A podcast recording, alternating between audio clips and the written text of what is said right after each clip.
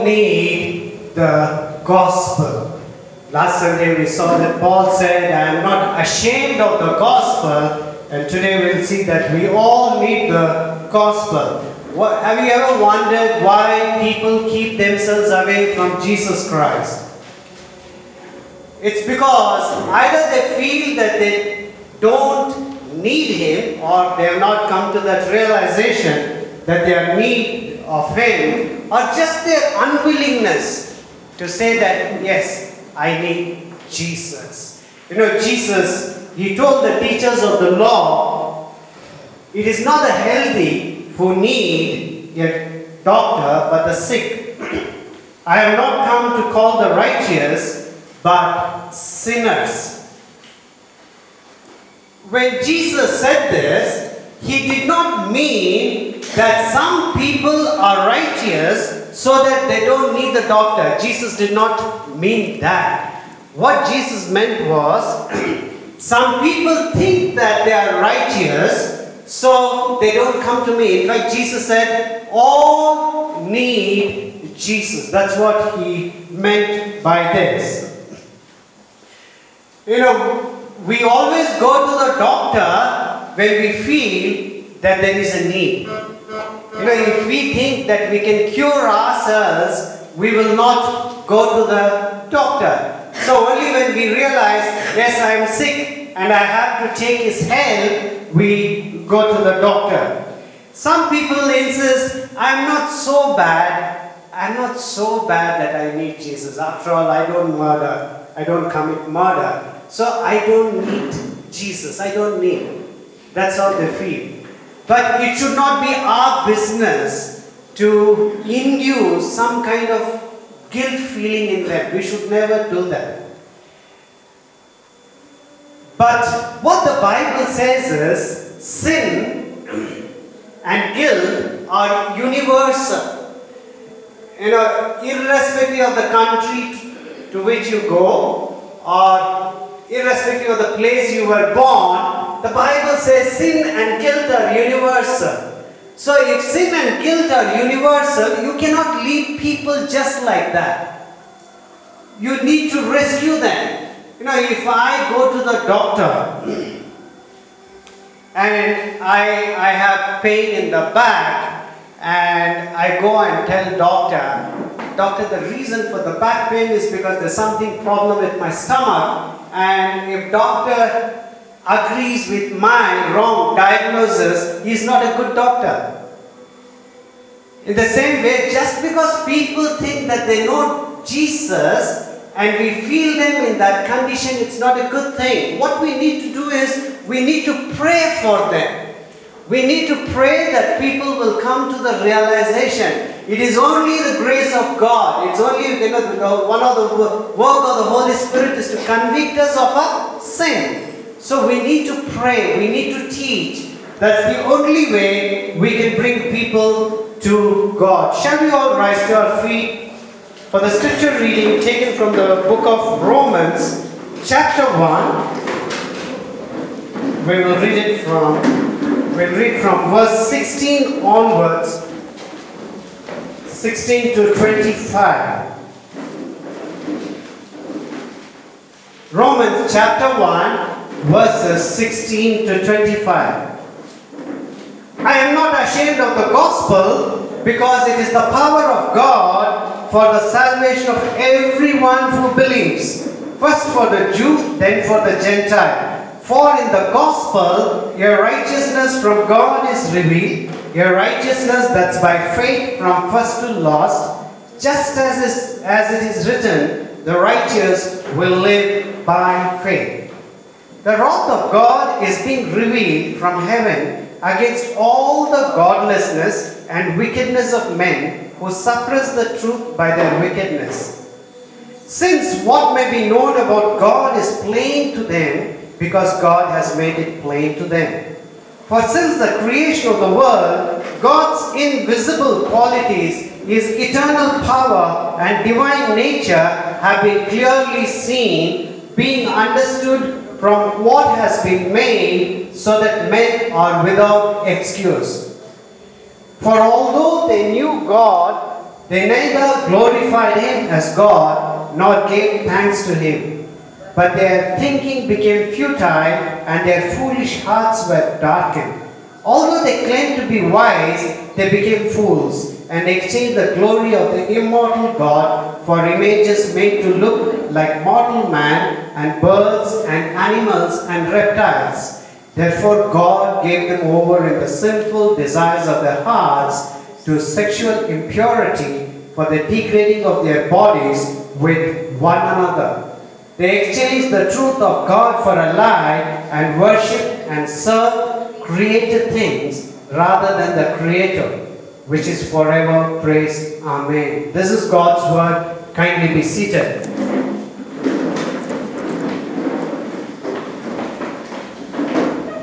If you want to understand the book of Romans, it's important for us to understand the initial chapters very well. Now, even to understand this message, we need to understand the flow of thought that goes from verse sixteen to verse twenty. If we have to put it in a dialogue format, it goes something like this. Paul says, I am not ashamed of the gospel. That's what he says in verse sixteen. Now the question is, why not Paul? And Paul answers, because it is the power of God for the salvation of everyone who believes. Then how so, Paul? Then Paul says, because in the gospel a righteousness from God is revealed. That is God's way of justifying sinners. Why is this necessary, Paul? If you raise that question, Paul is answering, because the wrath of God is being revealed from heaven against all the godlessness and wickedness of men who suppress the truth by their wickedness. Now the next question is, how do they suppress their wickedness, Paul? And Paul answers, because what may be known about God is plain to them. For since the creation of the world, God's invisible qualities have been clearly seen. In other words, he says, no human has an excuse to say, I don't know you because you did not reveal yourself to me. That's the way Paul says. So how do we understand this passage? The first thing Paul says in the passage is, the anger of God is being revealed. The anger of God is being revealed.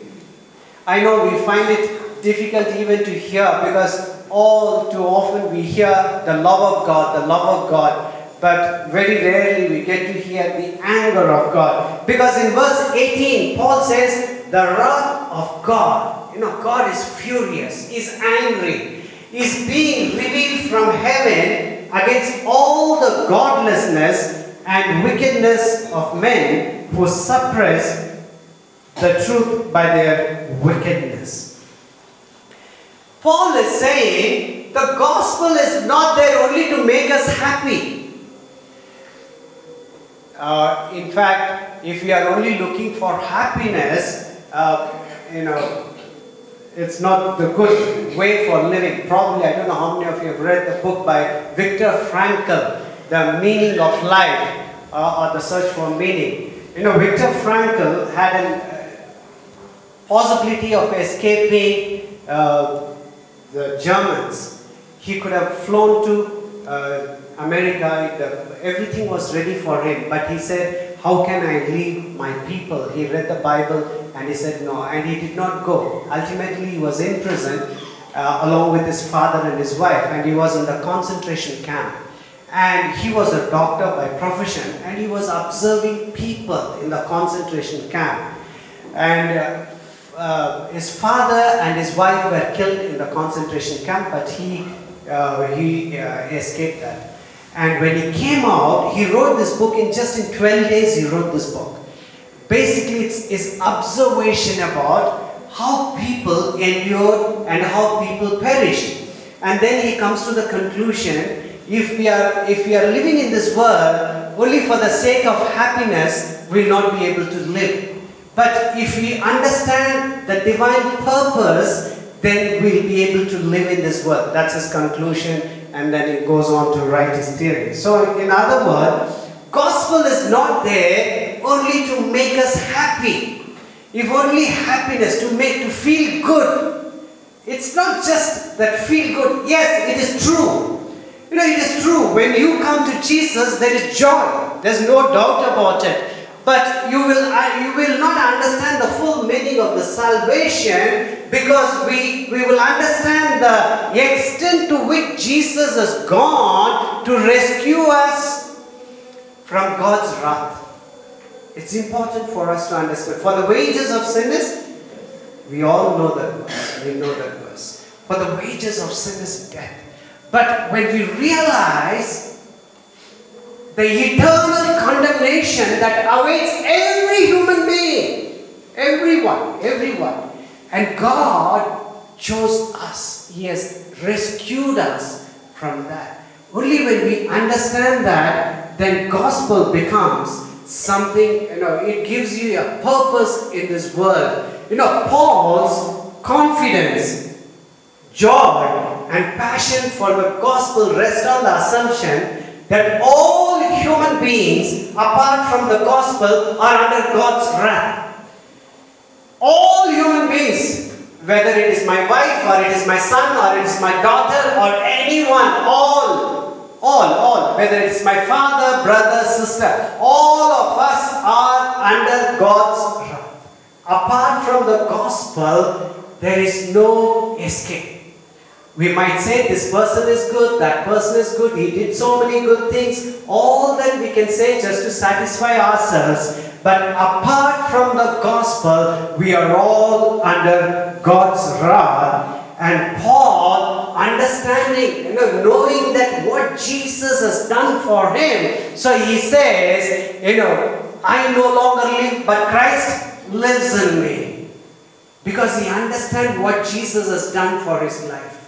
Gospel should excite us, thrill us. You know, that gives us the purpose in this world. Today, if you have breath and if you have the gospel, there is a purpose for each one of us. That's why Paul is saying we need to understand. You know, it is not, you know, Paul did not say God's wrath will be revealed. Paul did not say. Paul said God's wrath is being revealed. Paul, Paul did not say at the second coming of Jesus, God's wrath will be revealed. What Paul says in this place is, Paul, God's wrath is being revealed. Now, if God's wrath is being revealed right in twenty nineteen, then the question that we need to answer is, why is it being revealed? And how is it being revealed? Why is it being revealed? And how is it being revealed? So let's see, why is it being revealed? Why is it being revealed? You know, Paul's answer is, what makes God angry is godlessness and wickedness. Godlessness and wickedness. Godlessness precedes. Godlessness comes first, and that entails wickedness. Sometimes we think wickedness comes first, but the order is, wherever there is no God, wickedness will come. If you, you can think about your own life, your own thought process, whenever you did not, if you do not bring God into the picture, you know, you can always be sure there's wickedness. You know, it is God, with, with God. God alone can bring life. And wherever there is absence of God, there is wickedness. Now, what people do is, they cannot keep God away from their lives, because God is everywhere. God is all powerful. Just because I don't want to have God in my life, it doesn't mean I can push God like this. I cannot push God like this. But I don't want God. So what do I do? I lead my life in such a way as though God does not exist. I can pursue my career, I can pursue my ambition, I can be successful in this life, keeping God away from my life. That is godlessness. That is godlessness. And that's what Bible says. You know, God's wrath is being revealed only because of godlessness and wickedness. You know, what happens when we keep God away from us? You know, the first thing that happens is your vertical relationship with God is destroyed. Godlessness is what? You have no connection with God. So godlessness is I no longer have any relationship with God, vertical relationship. Now, whenever this vertical relationship is ruptured, it's broken, what happens is horizontal relationship also breaks. That is why when there is no godlessness, there will be wickedness. Whenever this relationship with God is broken, all that you can expect is only wickedness around you. You know, you, you there will be disregard for human justice. Like, you know, there will be no consideration for love. There will be no consideration for truth. There will be no consideration for justice. Where God is not there, you can be very sure there will be no love, there will be no justice, there will be no truth. Our vertical relationship is destroyed.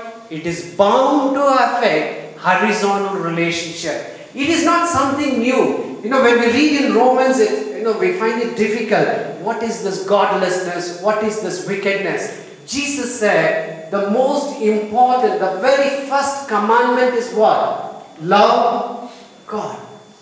Jesus said, love God. If you love God, you have God. If you don't love God, that is what Paul says, godlessness. And then, love your neighbor. The second commandment is love your neighbor. That's what? If you love God, you will love others, so there will be no wickedness. If you don't love God, you don't care about others. You don't care about love. You don't care about truth. You don't care about justice. So all the relationship will be strained. So that's what Paul is saying. Godlessness and wickedness. When we read as godlessness and wickedness, we find you know, difficult to understand. But when Jesus said, love the Lord your God with all your heart, with all your mind, and with all your strength. Love your neighbor as you love yourself. That's what Paul explains. Godlessness and wickedness. Now, Paul understands this. You know, the moment I said God, the God, God's wrath is being revealed because of godlessness and wickedness, Paul understands people will immediately object. People will say, Paul, there are so many people who don't know about God. How can you blame them? Paul understands. Paul understands all our human excuses. So Paul answers, immediately Paul says, it is not that people don't know the truth, they suppress the truth. It's not that people don't know the truth, but they suppress the truth. He says in verse twenty, for since the creation of the world, not from the time these people were born, even before these people were born, since the creation of the world, God's invisible qualities, His eternal power and divine nature have been clearly seen, being understood from what has been made, so that men are without excuse. No human has an excuse before God to say, God, I did not know you because you did not reveal yourself to me. Nobody will have that excuse. Because it says, since the creation of the world, God's invisible qualities have been revealed. You know, in verse twenty-one, he goes on to say that all human beings, everywhere and in all times, knew God. All human beings, every, right from Noah's time or right from Adam's time, all human beings, everywhere and in all times, they knew God. They knew God because God made it so plain. It is not an algebra. It's not a difficult subject. God made it so plain that everyone can understand God. Creation shows that there is a God of eternal power. You know, you, everyone looks at the sun, moon, star. You know, you see the river, you see the wind, you see the created thing. So the creation reveals that there is a God of eternal power and divine nature. It reveals, it reveals. You know, we all know that there is a creator. We all know there is a creator. I'm sure all of us know there is a creator on whom we are utterly dependent and to whom we are completely accountable. All of us, this is not a difficult thing. All of us will agree. Even a child will agree that there is a creator. There is a creator.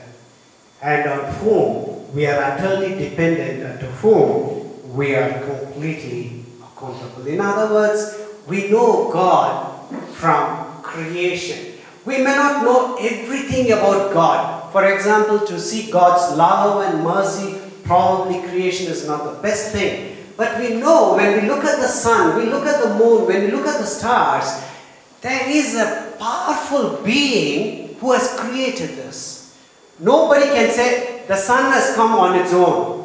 The moon has come on its own. You cannot say that. You know, so you can have different theories how creation came into being, but you cannot say that it came into being on its own. Whether you believe in a Big Bang theory or whatever, evolution, whatever it is, you, you can you know discuss about that. But one question, that's a subtle question, is there is a powerful being behind this creation. Nobody can deny that fact. If you are open, if you are honest with ourselves, we will say this wouldn't have come on its own. Sun cannot come on its own. Moon cannot come on its own. So somebody is there. Somebody definitely more powerful than me. Somebody who can think better than me is there to have brought this into existence. That's what Paul says. And we will never understand ourselves, or we will never understand the world better till we come to that realization there is a creator God. There is a creator God. Everyone, all human beings, you know, they, they have no excuse.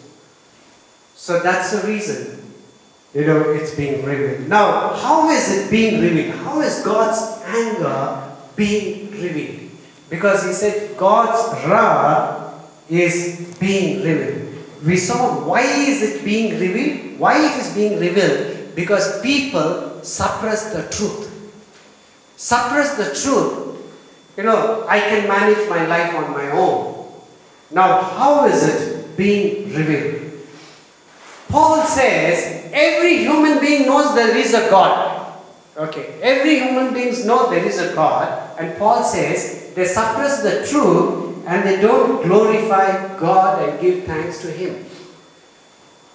They just don't glorify God and give thanks to Him. See verse twenty-one, it says, for although they knew God, they neither glorified Him as God nor gave thanks to Him, but their thinking became futile and their foolish hearts were darkened. When you read this verse, it looks like, you know, a very sadistic father, because he gave a gift and the child forgot to say thank you, and the father wants to punish that child. It sounds like that, because God gave thanks. You know, this God is, is it because of my bad manners that God is punishing me? Because I forgot to say thank you, so God became angry, so He's going to destroy me? It looks like that when you read this verse, but Paul is saying something else. What he's saying is, we take what God has made and pass it off as our own.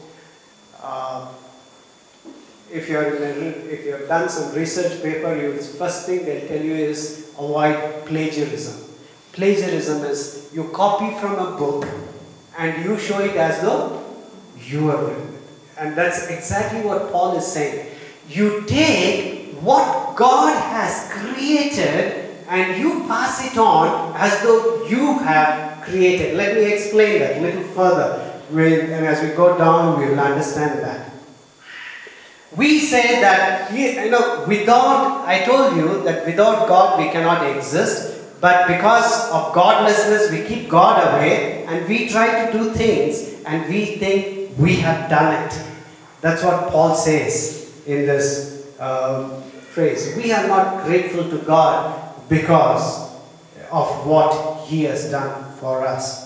Now, Paul says, what happens? Okay, I forgot to say thank you, God. I did not glorify God. So what happens? So what? I worked hard. I created this. I have made this. I have brought this on. So what? I forgot to say thank you. That's all, no? I did not glorify God. Paul says, when we do like this, you know, it is not, we stop worshipping God. It's not that when I say, I, you know, I don't give thanks to God, or when I don't glorify God, it's not that I stop worshipping God. Actually, instead of worshipping God, I worship the created thing. That's what Paul is explaining in this place. We, it's not that we stop worshipping, we change the object of worship. When we don't glorify God, when we don't give thanks to God, it is not we stop worshipping God, we stop worshipping. What we do is we change the object of worship. How do we change the object of worship? Paul says they exchange the glory of immortal God for images made to look like mortal man and birds and animals and reptiles. It's not that they have stopped worshipping God. They are worshipping the created things. That's why Paul says they exchange the glory of the immortal God for the images made to look like mortal man and birds and animals and reptiles. You know, in verse twenty-five, it will say that instead of worshipping the true God, people worship and serve created things rather than the Creator. People do that. The reason being, we all must worship something. We must worship something. As human beings, we are called as telic creatures. Telic means, it's, it comes from a Greek word telos. Telos is purpose. That's why in the beginning, you know, you have the word logos. It comes from there. You know, there's telos. We all have a purpose. As human beings, if you take the purpose out from a man, he will die. But you give a purpose even to a dying man, he will fight and live. If a man has a purpose to live in this world, he will live. That's what Viktor Frankl's research was all about. That even in the concentration camp, when they could realize the divine purpose, they could withstand the concentration camp. They could. Not that, uh, you know, they were able to endure that much of difficulty with strength. But the moment there is no purpose, so they all perished. So he will talk about You know, he will talk about the American society and he will say they are looking after happiness, and so there is a society that slowly destroys itself because there is no divine purpose. You know, your, your purpose and my purpose has to come from a divine object, then only it will have an eternal purpose. We all can have purpose on our own in this world. We can create our own purpose. But the moment we have a divine purpose for our lives, it will have an eternal purpose. So that's what he says. That we'll see sometime later. What Paul is saying is, the moment we replace God, it's not that we have stopped worshipping God, we worship something else.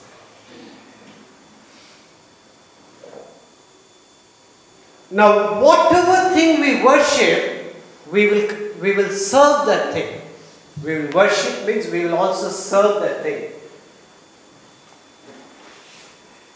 Paul talks a lot about idolatry, and the moment we talk about idolatry, we only think of images, made in images of birds, animals, like that. No, Paul, what Paul is talking is, whenever God is replaced, I can replace God from my life with my spouse.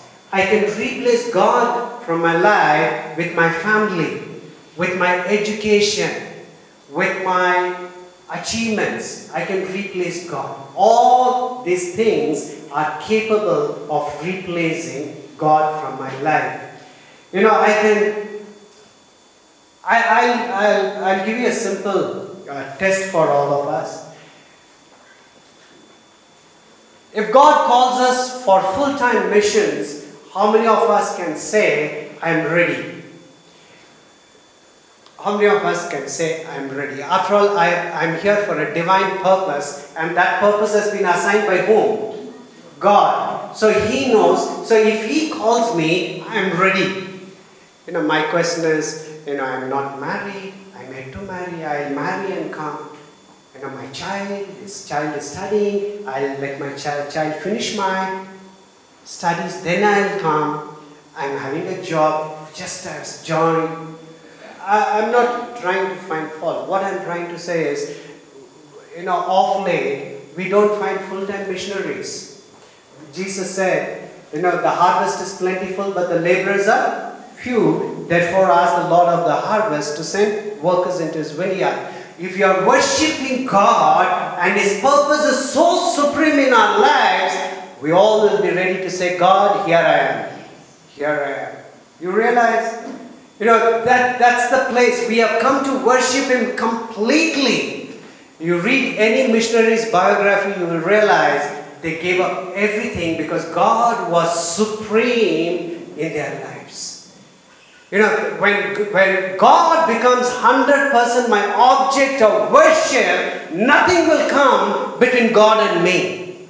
I'm worshipping God. That's what God said. Jesus said, you know, love the Lord your God with all your heart, with all your mind, with all your strength. When I love God like that, my wife cannot come in between. My ministry cannot come in between. Ministry can replace God from my life. Ministry can replace. So I need to be careful. If my object of worship is one hundred percent God, my ministry will not come, my reputation will not come, my children will not come, my past achievements will not come. Nothing will come. It is God and me. It's God and me. Paul says, that's what Paul says. You know, we should, there is a, a default mode that keeps replacing God from our lives. The reason being, when God created this world, He said everything as very good. Very good. God did not say the world is bad. God did not say this is bad, that's bad. When He created, everything is very good. So the created things are good, good things. So we pursue not bad things. We pursue good things. Instead of pursuing God one hundred percent, we pursue good things. So Paul, what Paul says is, the human heart loves to make a good thing into a God thing. The human heart loves to make a good thing into a God thing. Your spouse is a good thing in your life. Your child is a good thing in your life. Your job is a good thing in your life. Your accomplishment is a good thing in your life. And we can always make this good thing into a God thing, and we need to be careful. You know, Paul says, whenever we change this, something happens in the created order.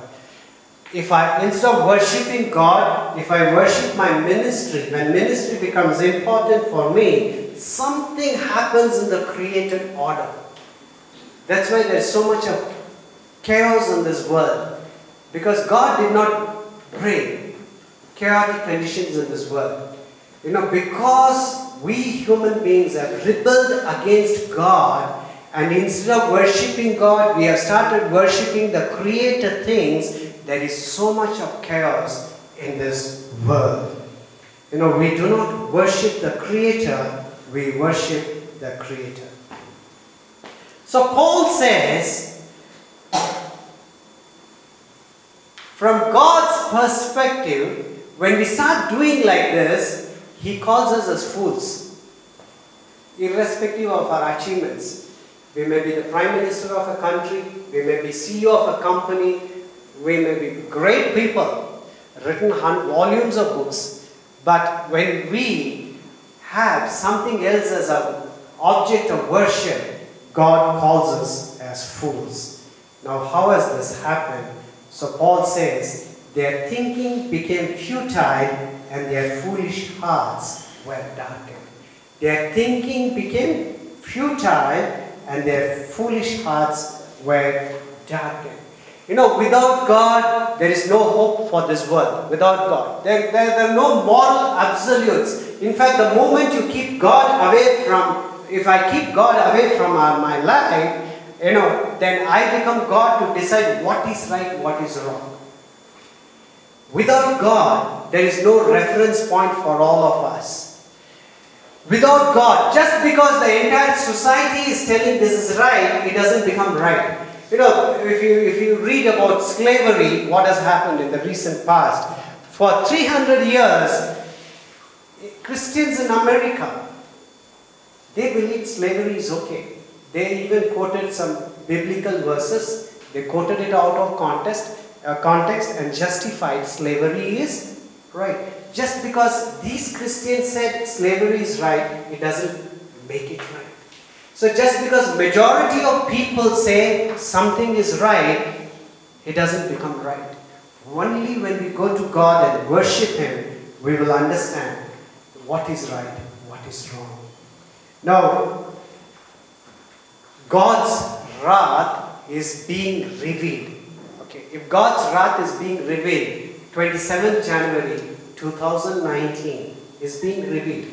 Every day God's wrath is being revealed. Now, what is the result of that? How do we understand that? What is the result? If God's wrath is being revealed today, what is the result of it? You know, Paul says, God's wrath, that is God's judgment on godlessness and wickedness, is to give us what we want. God's judgment on godlessness and wickedness is to give us what we want. That's what Paul says. Because in verse twenty-four he says, therefore God gave them over in the sinful desires of their hearts. Whenever God gives something that our heart desires, you know what happens? Our heart desires more, much more, little more. If not this, that whenever God gives into our heart's desires, we will always be wanting more and more. You know what Paul says? Actually, the word, if you read the Greek word, desires is epithumia. That is the Greek word. Epithumia, if you see the meaning of the, that word, it's about over-desire. An all-controlling drive and desire. Over-desire. I somehow I should have this. You know, Paul says when there is godlessness and wickedness, God hands us over, or God gives us what we desire the most. In other words, what Paul says is the main problem of our heart is not so much desires for bad things, but our over desires for good things. The main problem of our heart is not so much desires for bad things, but our over desires for good things. Our turning of created good things into God's objects of our worship and service. Is it true? Is it true? The Bible also says, if you desire the Lord, He will give you the desires of your heart. Is, there, is, is it wrong? Or is it, you know, Buddha said that the desire is the root cause of everything. It's not saying something new. It's, it's about our over-desires for good things. Uh, let me just put it, give you an example. Take a man who worships his career. Now, most of you are working, so let us take that uh, career as an example. This man, he thinks, Now, now I've just joined as a software engineer. When I become a C E O of a company, my goodness, I have achieved all my dreams. So he works, he works. His desire is all about his job.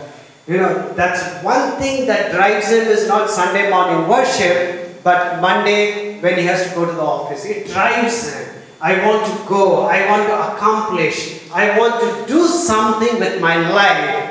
You know, that's what drives him, and that is what dominates him. Because his job becomes his over-desire. And what happens? You know what happens? The worst thing that can happen to him is promotion. The worst thing that can happen to a person like him is promotion. Why do I say that? You know, he might say, see, God has blessed me. I have to go and give a thanks offering also because God has blessed me. He has given me a promotion. You know, that was his over desire, and God gave that over desire.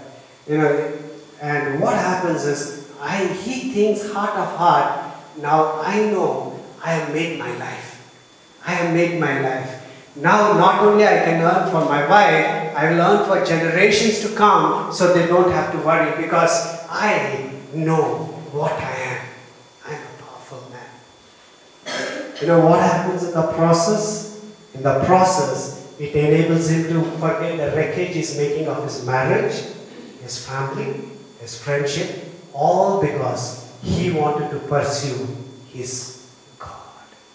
That's what Paul is telling in this portion.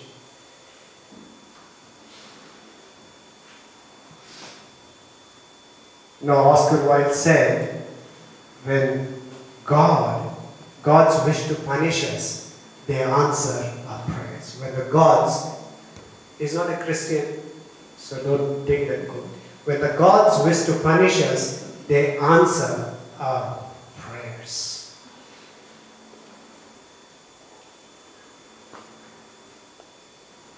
The worst thing that God can do to us is allowing us to pursue our desires. What I want. Not what God wants in and through my life, but what I want. That's the worst thing. When that is what, uh, that's what Paul calls it as idolatry. Idolatry is not something you have made an image in your house, the image that's inside you, inside me, and I pursue it. That is God. If today my job is gone, I'm gone. I'm devastated. Gone. Finished. If I'm demoted in my job, gone. My self-identity is gone. Everything is gone. You realize we have made these things as an idolatry. And that's what Paul says. You know, we need to be careful. And that is the result of God's wrath. Whenever we do this, whenever we pursue our own things, our own desires, I said, we are all created beings, and if we have been created by God, we have a divine purpose. And instead of pursuing divine purpose, when we pursue our purpose, and that becomes our focal point, our main point of existence, what happens is, something happens in the created order. When God created this world, it was beautiful, it was wonderful. So God created, something happens to the fabric of creation.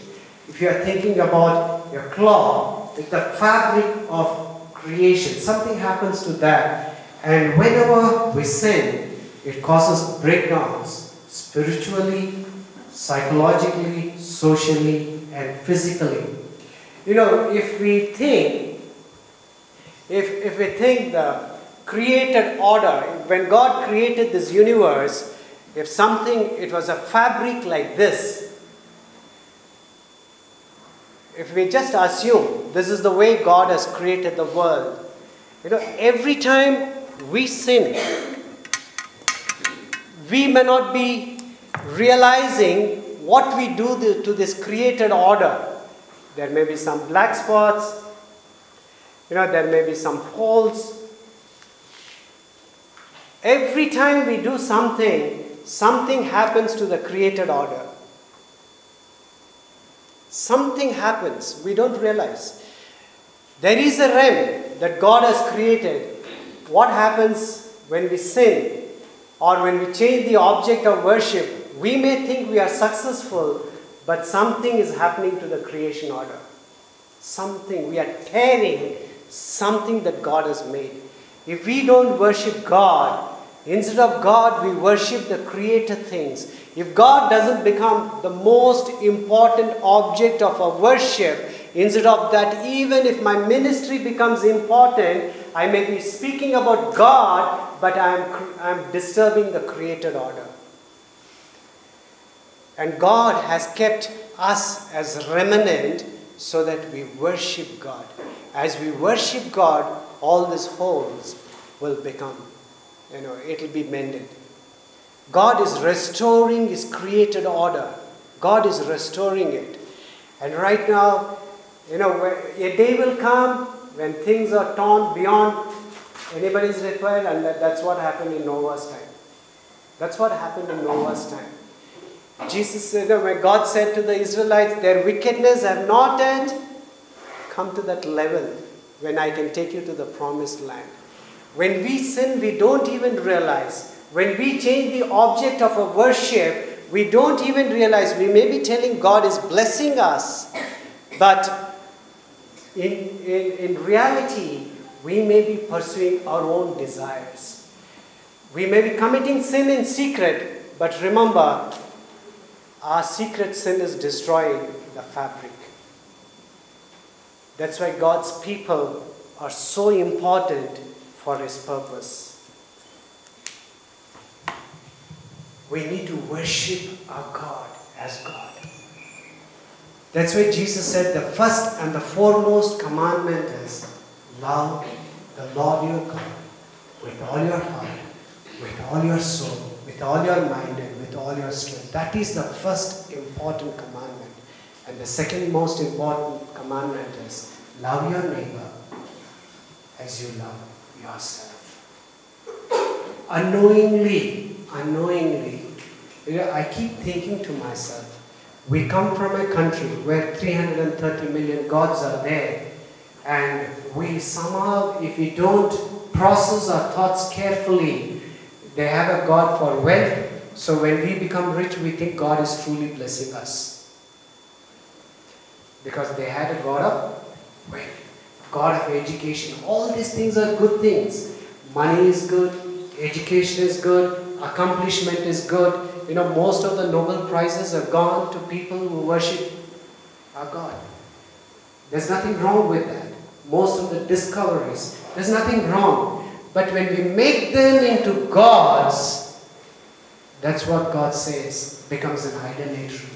That is godlessness and wickedness.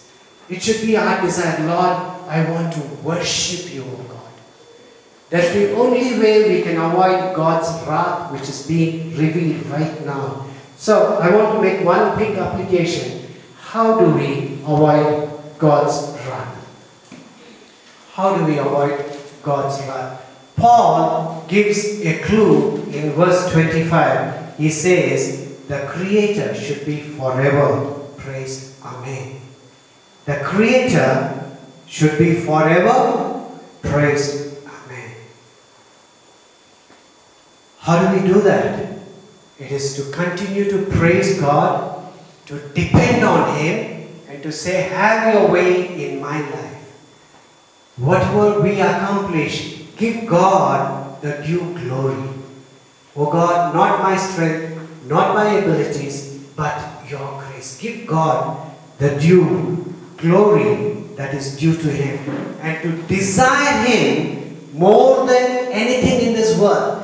I desire Him more than my success, more than my reputation, more than my name, more than my fame. I desire Him. I desire Him. When we come to that place, we avoid God's wrath. That's why God has shown His love in and through His Son, Jesus Christ. For God so loved the world that He gave His only begotten Son, that whosoever believeth in Him shall not perish, but shall have eternal life.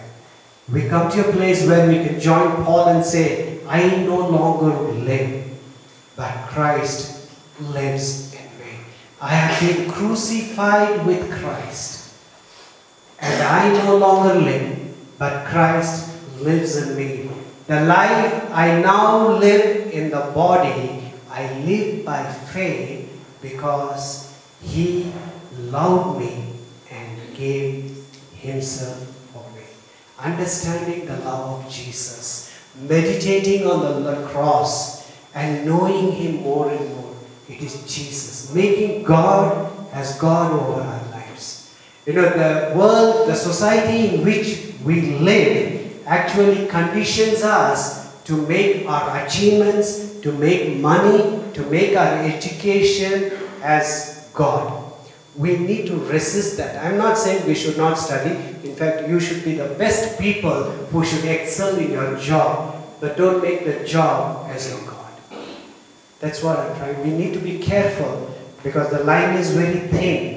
We need to, the way we work itself should change. We are in Eden, Garden of Eden, and we should learn to worship God in and through our work. Otherwise, we live in a place where we believe work is God.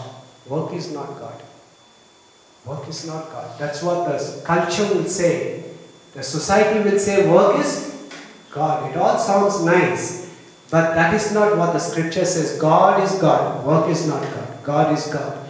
Giving God the due honor and due glory. That is, that's what we are called to do, and we should be careful. As the worship team comes forward, shall we all sing this song? Oh, let the Son of God enfold me, as an act of prayer.